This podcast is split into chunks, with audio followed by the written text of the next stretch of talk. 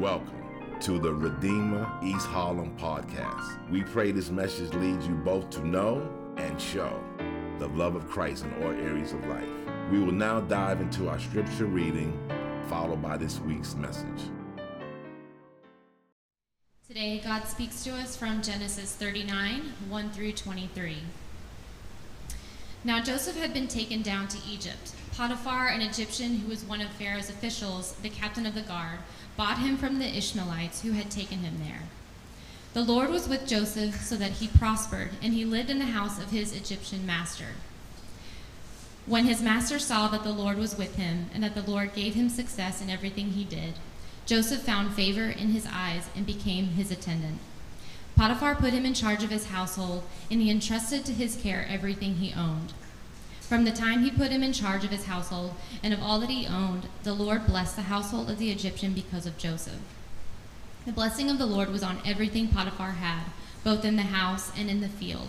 So Potiphar left everything he had in Joseph's care, with Joseph in charge. He did not concern himself with anything except the food he ate. Now Joseph was well built and handsome, and after a while his master's wife took notice of Joseph and said, Come to bed with me. But he refused. With me in charge, he told her, my master does not concern himself with anything in the house. Everything he owns, he has entrusted to my care. No one is greater in this house than I am. My master has withheld nothing from me except you, because you are his wife. How then could I do such a wicked thing and sin against God? And though she spoke to Joseph day after day, he refused to go to bed with her or even be with her. One day, he went into the house to attend to his duties, and none of the household servants was inside. She caught him by his cloak and said, Come to bed with me. But he left his cloak in her hand and ran out of the house. When she saw that he had left his cloak in her hand and had run out of the house, she called her household servants. Look, she said to them, this Hebrew has been brought to us to make sport of us. He came in here to sleep with me, but I screamed.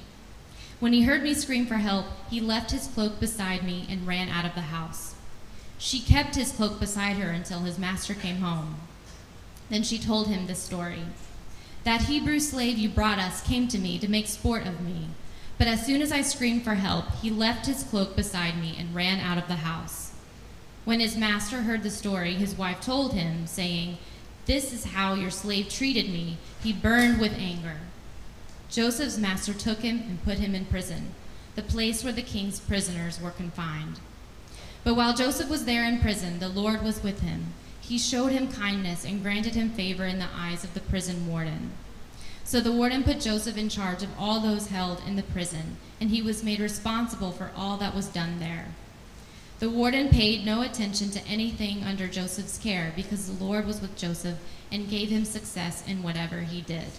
The word of the Lord. Thanks be to God. I'm going to tell you what, on the weeks I said this last week, but on the weeks that we decide to have our kids join, we keep hitting the.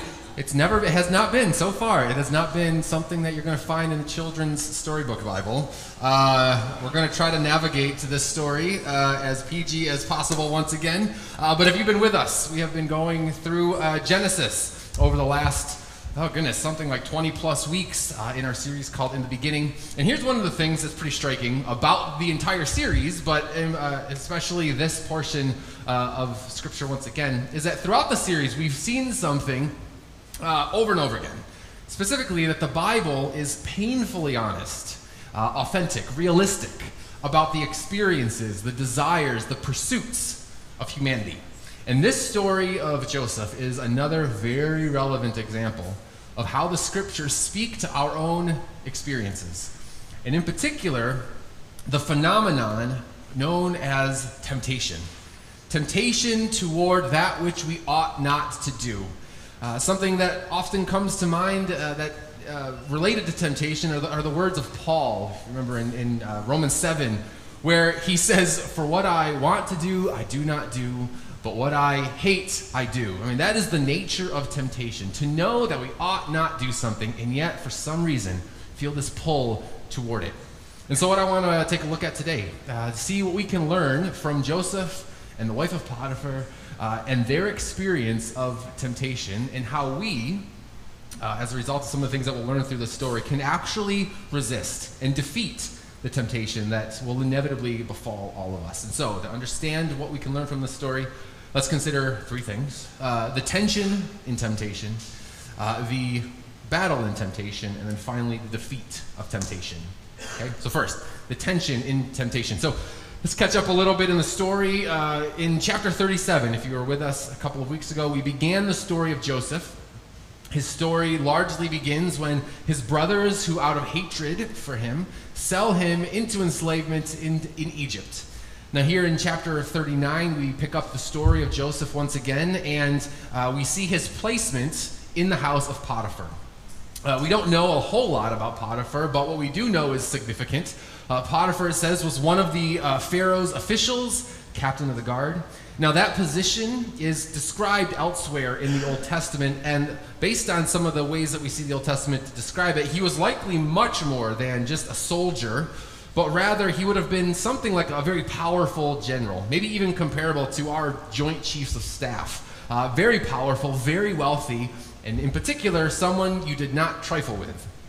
But Joseph, uh, who's now working in the home, actually becomes this very trusted servant to Potiphar. And in verse 4, we see the extent to which he is trusted and some of the consequences as a result of that trust. It says that Potiphar put him in charge of his, uh, of his whole household and entrusted uh, to his care everything that he owned.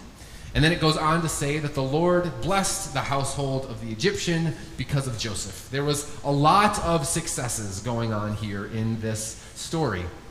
But amid that success, Joseph, of course, is confronted with temptation that very well could destroy everything that he's built.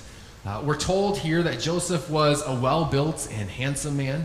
One of the things I find interesting is sometimes we get into like original languages to try to see what is really meant there. That's pretty blatant. He was a good looking kid uh, who was very well built, and as a result, Potiphar, or the wife of Potiphar, desired him. And in our passage, uh, it says that she took notice of him and said, Come to bed with me. Now, as we've uh, repeatedly seen, whenever we see this kind of language being used, uh, this language is actually kind of cleaned up a bit in our uh, English translations. Uh, the original wording, that, that uh, exclamation point that we see uh, in the, at the end of that sentence, that exclamation point is actually indicating very, very strong language, very direct language from her. Meaning she's not asking a question, she is demanding something from Joseph. And this is consequential because, course, there is a very real power dynamic going on here. Uh, we often see examples throughout the Bible uh, where men tend to be in these positions of power, subjugating vulnerable women. And let's be honest, whenever we see uh, sexual exploitation, more often than not, men are the culprits of that sexual exploitation. And we've seen that happen over and over again already in our passages uh, in Genesis. But of course, that's not always the case. Uh, women can also be the instigators or perpetrators of sexual exploitation. And this is a great example. We see it here. She has power, and she is using it in her demands. Now, that power is, again, very consequential because what that power does is it creates a bit of a complexity here for Joseph. Right? This is not just a temptation toward sex, as many maybe assume it to be. It's certainly that, but there's more going on here because there's a couple of things that could happen for Joseph in the midst of this temptation that sits before him. If he goes along with her demands, not only would he be con- uh, committing sexual sin with her, but he also knows that he'd be putting his job and maybe even his very life on the line. Like I said, his husband or uh, her husband is not someone to trifle with. But on the other hand, this, this woman is also the wife of someone with great power, and as a result, she has great power, does she not? If Joseph could appease her and keep it quiet, that might actually bode well for him. He might find himself in an even greater position. It would just take for him some sexual morality, a little bit of deception, but nonetheless could actually benefit him if he goes along with this. And here's why I start here is because everything about this scene shows how complicated temptation can be. There's various levels of temptation going on in this one story. You know, sometimes for us, maybe we're more like uh, Potiphar's wife, Maybe at times we're tempted to use our power or our influence to benefit ourselves, even if it means at times exploiting or using others. This happens every single day. Somewhere, someone is using their power or influence to benefit themselves, exploiting others at the same time. There's another example or layer of uh, complexity here. Sometimes maybe we find ourselves more like Joseph. We're tempted to fall into unrighteous behavior because to do so might actually provide some kind of immediate sa- satisfaction that would take place, like sexual satisfaction or long term successes with, with work. And sometimes we are tempted toward something that we know is not right, but we think that we have no choice, and so we just go along in order to preserve what it is that we already have. We have a way out, but we choose to not take that way out because we think if we don't go along with it, then it will not ultimately bode well for me in the long run. Temptation is temptation because it always offers you something. Right? We're not tempted toward things that we do not want. Temptation always gives us something that we do desire. The problem is that temptation always makes us think that we cannot have that fulfillment or that experience or whatever it might be, that we cannot have it unless we succumb to temptation, unless we succumb to pursuing those things in an unrighteous kind of way. And the problem with temptation is that it's always going to offer us far more than it actually gives us, which is what we begin to see in this story. Let me just give you some examples. These are going to be examples that we're going to use over and over again throughout uh, the rest of our time together because not only do we see them here, but they're also so common amongst us. You know, if we if we give in to our sexual uh, inclinations or desires, the temptation promises us that we'll find some kind of relief or fulfillment. You know that their t- temptations uh, rest around telling lies. You know, if I if I lie, then I'll be in the clear. If I exploit a person, I can advance my career. You know, if I keep those shady business practices around me going, or if I just dabble in those practices myself, then I can create career success for myself. If I don't do what I know is not right, even if I could do otherwise, I'll do what I shouldn't do because in the end that might mean if I don't do it, then I'll lose my job, or I might lose my friends, or I might lose some measure of success. I mean, in the end, temptation always promises us something. Promises to give us what we desire, or to preserve what we have, and that's what makes temptation so tempting. It's dangling something in front of us. I also want to note here that the temptations that we see over and over again that become most dangling in front of us, the thing that we tend to pursue most, and Scripture's very clear about this, but our experiences are also very clear. The root temptations that we will see over and over again are going to be around sex, money, and power. Almost all temptations, in some way, point back to those temptations. Those temptations are from which so many other temptations flow. You know, when something's going to like really take us down, I mean, really upend our life or create problems for us so often it's going to return back to one of those three sex or money or power. We all know, right? And even as I'm talking about all this, I think many of us could probably identify the thing that seems to be most tempting to us. I think all of us could admit there's certain temptations within each of those that we can admit or acknowledge. For many of us, maybe there's one in particular that tends to drive you. But I think the bottom line is simply this we all understand that temptation exists. We all understand that there is something that we desire, that we are compelled to pursue, even if it means at times pursuing it in ways that we know are not right. Whether we're a Christian or not, here, we all have that sense of right and wrong.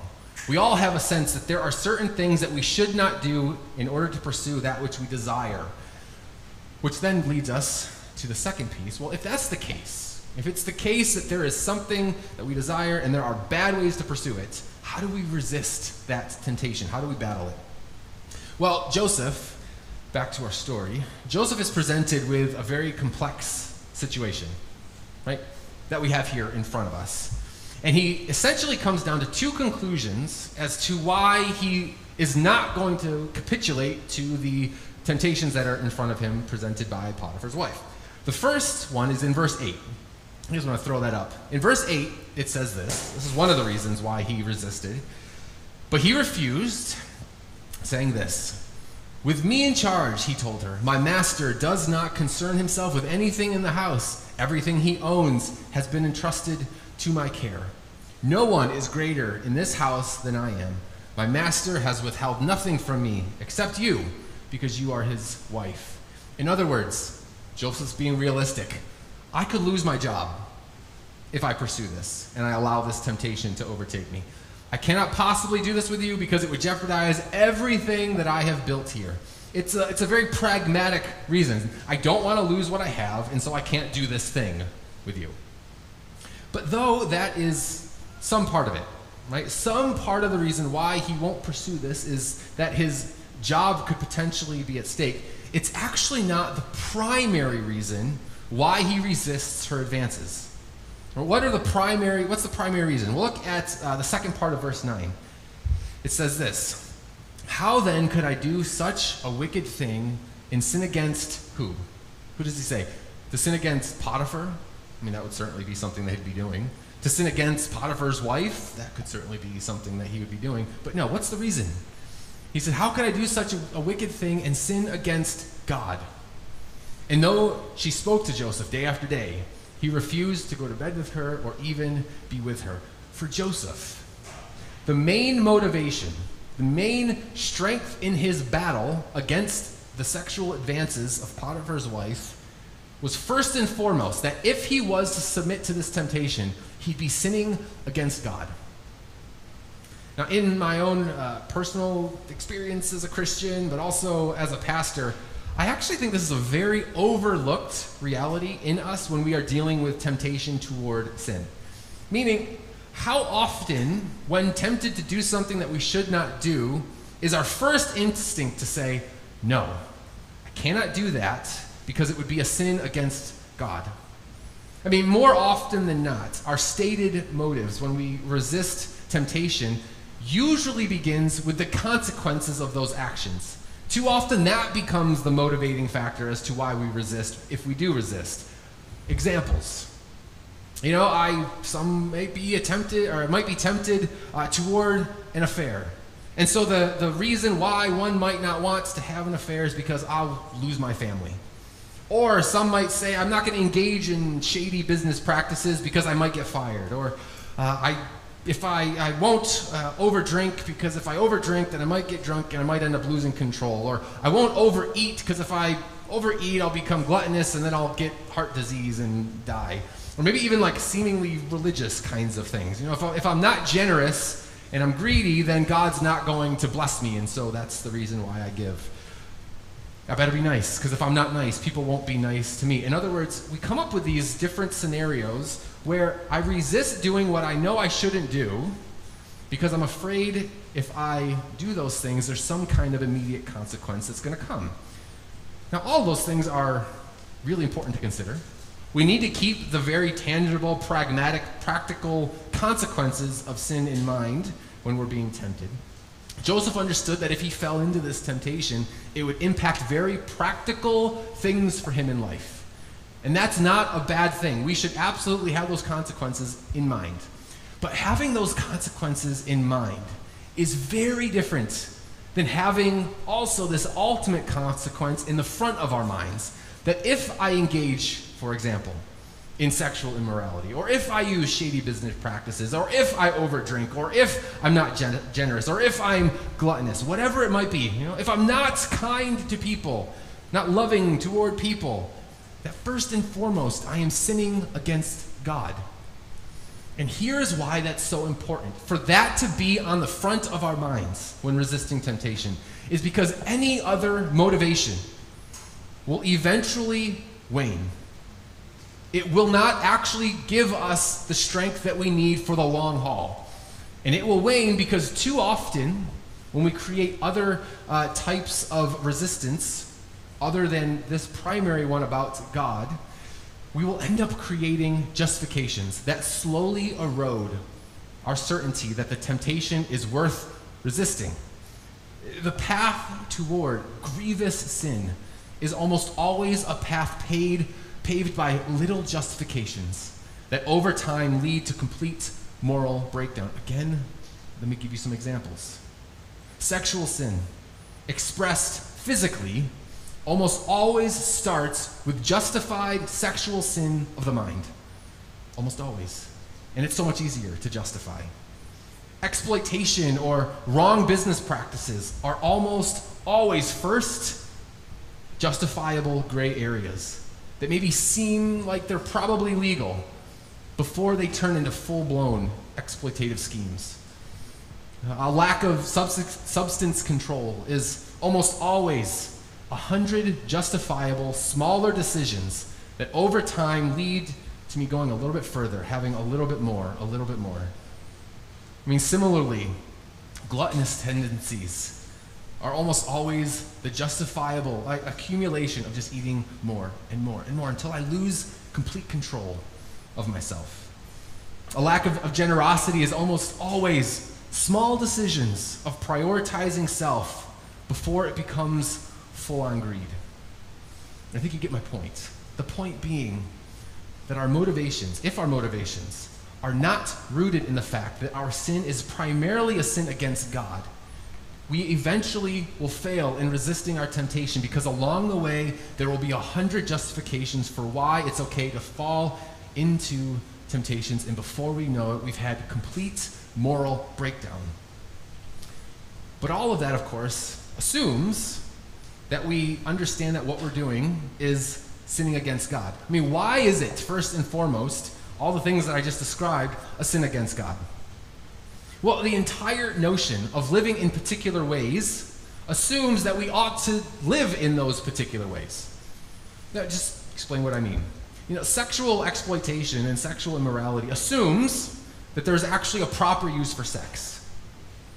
Domineering power dynamics assumes that there's actually a proper use of power. Ethical and moral business practices assume that there is actually a proper way to deal with money and resources. Substance abuse or overeating assumes that there's a proper way to control how we satiate our physical needs. And so the question is who gets to determine what is right and wrong in these areas? Who gets to decide how things ought to be in all of these different areas? And here's the bottom line if we give ourselves the authority to decide how things ought to be, we will have definitions as diverse as the people in this room.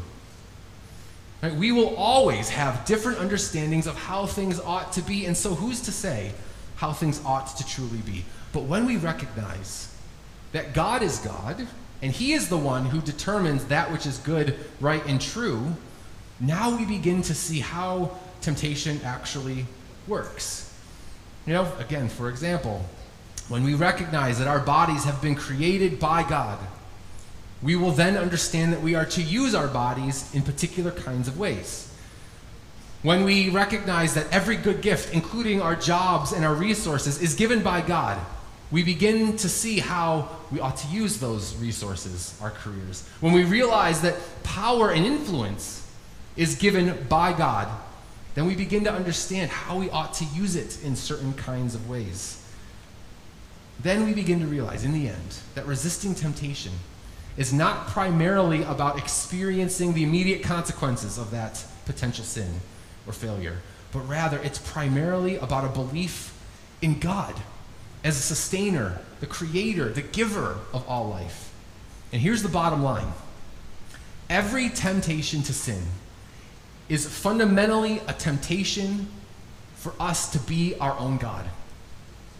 That's what temptation is. Temptation is calling you to leave the Creator God and instead make yourself a God.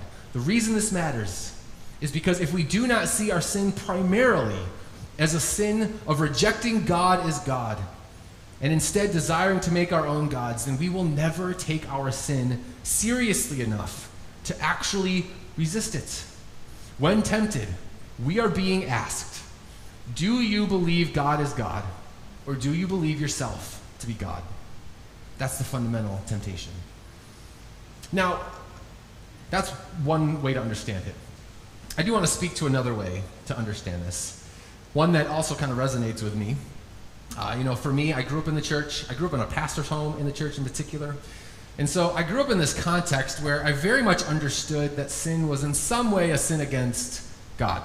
And some of us here, we may very much, everything I just said probably resonates with you, right? You, you connect that. And if I sin, I'm sinning against God.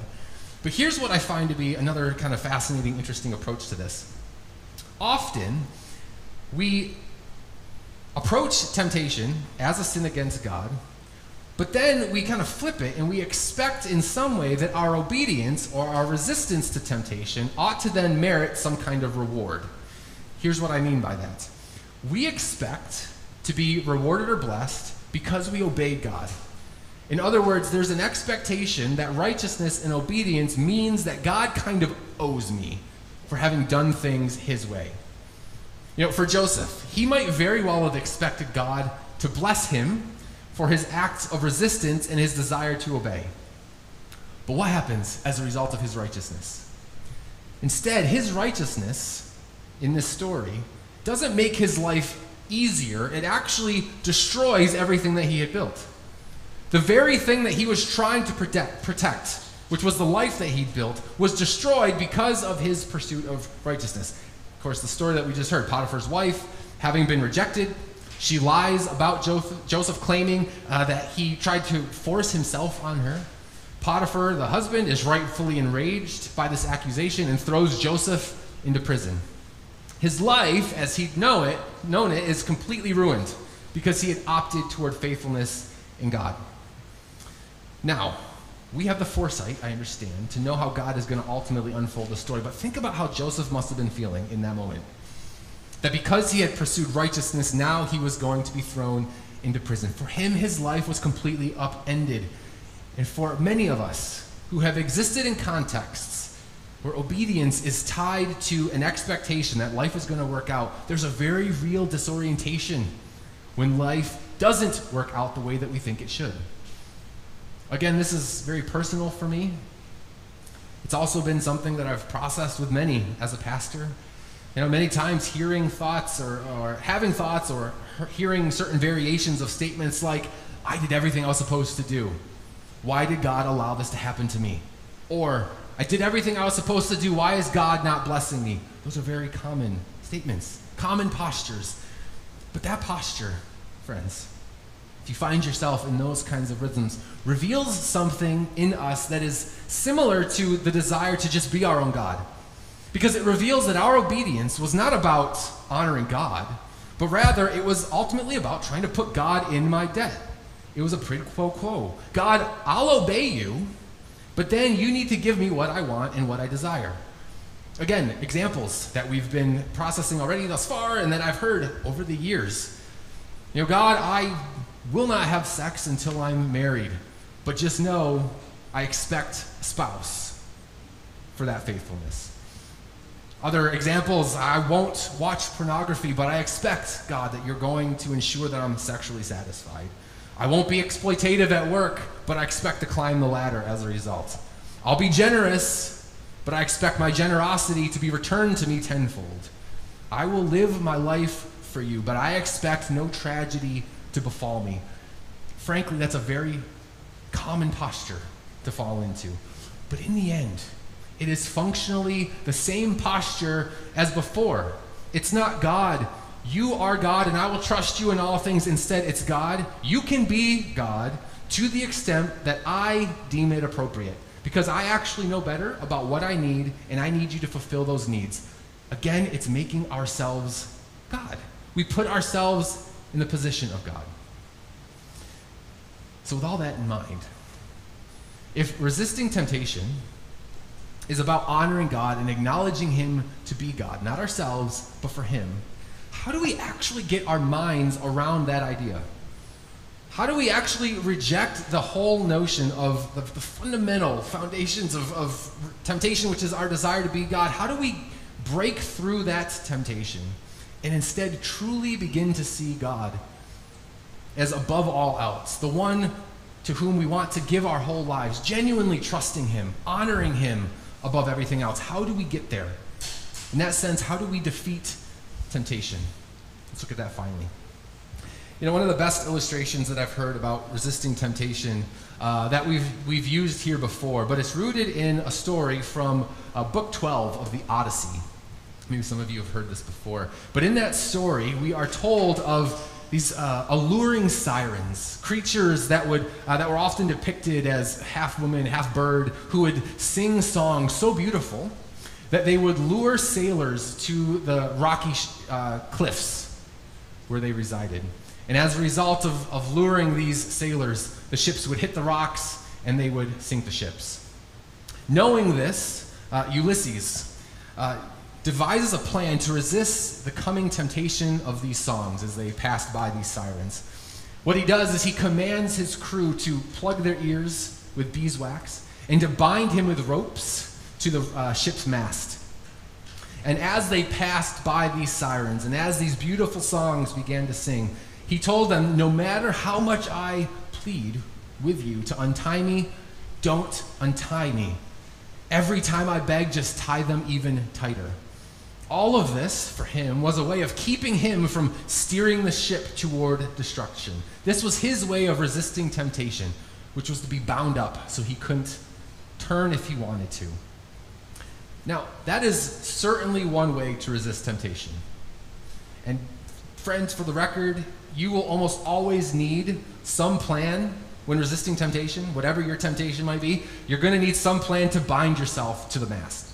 You will almost always need some accountability structure to keep you from falling. You will almost always need people in your life uh, who are encouraging you toward righteousness and away from the destruction uh, of the temptation at the rocky shore. In fact, if at times that is just like all that you can muster in resistance against uh, temptation, do it. Right? It's not bad to bind yourself in this way, creating those accountability structures. Whatever it takes to allure uh, the songs of the sirens, do it. But we must also recognize that those accountability structures will almost always inevitably be insufficient. Why? Because whatever structure we create will inevitably have some kind of loophole. Uh, the friends that we ask to be our accountability, eventually they're, they're going to have limitations, not being able to actually help you sustain your resistance. We need something stronger, something that goes beyond just sheer willpower of ourselves or of others. What is that? What is that power that we can have to defeat temptation? Well, again, one of the best examples that I've heard uh, about this was from a pastor named Thomas uh, Chalmers, a Scottish Presbyterian preacher in the 1840s. And one of his uh, famous sermons, uh, in the thesis of his sermon was simply this. And here's the point that the only way to break the hold of a beautiful object on the soul is to show it an object even more beautiful. Right? Hear that again. That the only way to break the hold of a beautiful object on the soul is to show it an object even more beautiful. In other words, our desire for sin, our, des- our temptation, is ultimately rooted in our affections. Right? We're pulled toward that which we find beautiful. The beautiful songs of the sirens are beautiful. Even though they will eventually lead to destruction, we're still nonetheless pulled toward that beautiful song. And so the question, of course, becomes what is it that we find beautiful? That's pulling our affections toward the rocky shore. But see, if we're going to ultimately defeat the temptation, toward what we find beautiful. We actually need new affections. We need our affections captivated by something more beautiful than the allures of the siren. We need to hear a song more beautiful than the songs sung by the siren. We need a love that transcends the love that we possess for anything else that this world might be able to offer. And that love, friends, that love is a love that does not come from the confines of this world. Because we are loved with a love that transcends and outshines all other love. A love that sings a song far more beautiful than any song this world might be able to sing. John 3:16 of course famously says that for God so loved the world that he gave his only son that whosoever believes in him might have eternal life. 1 John 3 tells us this is how we know what love is that Jesus Christ laid down his life for us. 1 John 4 tells us that we love because he first loved us. The love of God in Christ is a sacrificial, merciful, compassionate love that transcends whatever kinds of loves might exist within this world. And it's a love that transforms us deeper and deeper as we let that love sink in to our hearts and into our affections. The more we allow, allow that love to impact our affections, the more we see God in Christ as beautiful. The more and more we can resist the alluring songs of the sirens. Why?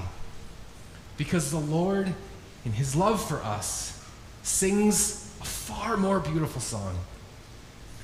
As I was preparing for this, uh, a passage came to mind uh, for me that, um, as I was preparing, actually left me in tears as I was reading the passage. It's a beautiful passage in, in Zephaniah 3. Maybe you know it. In Zephaniah 3, uh, we see God looking upon Jerusalem, in particular, looking upon a restored Israel after their exile. And as he looks upon his people, it says this it says that the Lord your God is with you, the mighty warrior, warrior who saves. He will take great delight in you. In his love, he will no longer rebuke you. He will rejoice over you with singing. It's a song that the Lord sings over his people. The love of God for his people is a love that leads him to sing over us. And his song is a song of great joy and great delight and great rejoicing, his redeemed people. And friends, the melody of that song that's being sung the melody is Jesus. And so I wonder do we, do we hear that song being sung? And is that song to us more beautiful than the songs, the alluring songs of the siren? Is it a song that leads us not toward the rocks of temptation, but toward harbors of safety? Because that's the song the Lord sings over us. And so, my prayer would be that we hear that song of Jesus being sung over us, that we might then, as a result, keep from sinning.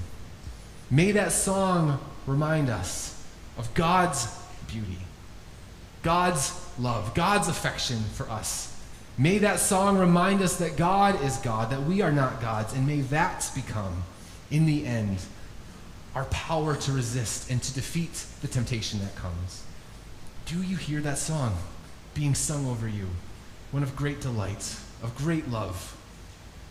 Allow that to become that which is beautiful in your ears. Let's pray. Father, we thank you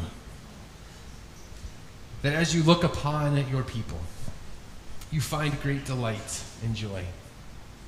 As you look upon your redeemed people, a people that have been redeemed by the work of Jesus we can, we can know that you sing a song of great affection over us. Lord, I pray that as we sail in this life, and as the allure of the sirens come, as the, the song that seems at times to captivate our hearts pulls us toward the rocky shore, I pray that by the power of your Spirit, you would allow us to hear a more beautiful song a song whose melody is our Savior Jesus. And may that song pull us away from those rocky shores and into your safe harbors. Keep us, sustain us, empower us to live our lives not for ourselves, believing ourselves to be God, but empower us as a result of this great love, this beautiful song, to live in a way that honors you, that recognizes you as being God the giver, sustainer of life. We ask all this in Jesus' name. Amen. Thank you for listening to the Redeemer East Harlem podcast. For more information on our church and how you can support what God is doing through our church, go to www.reh.nyc.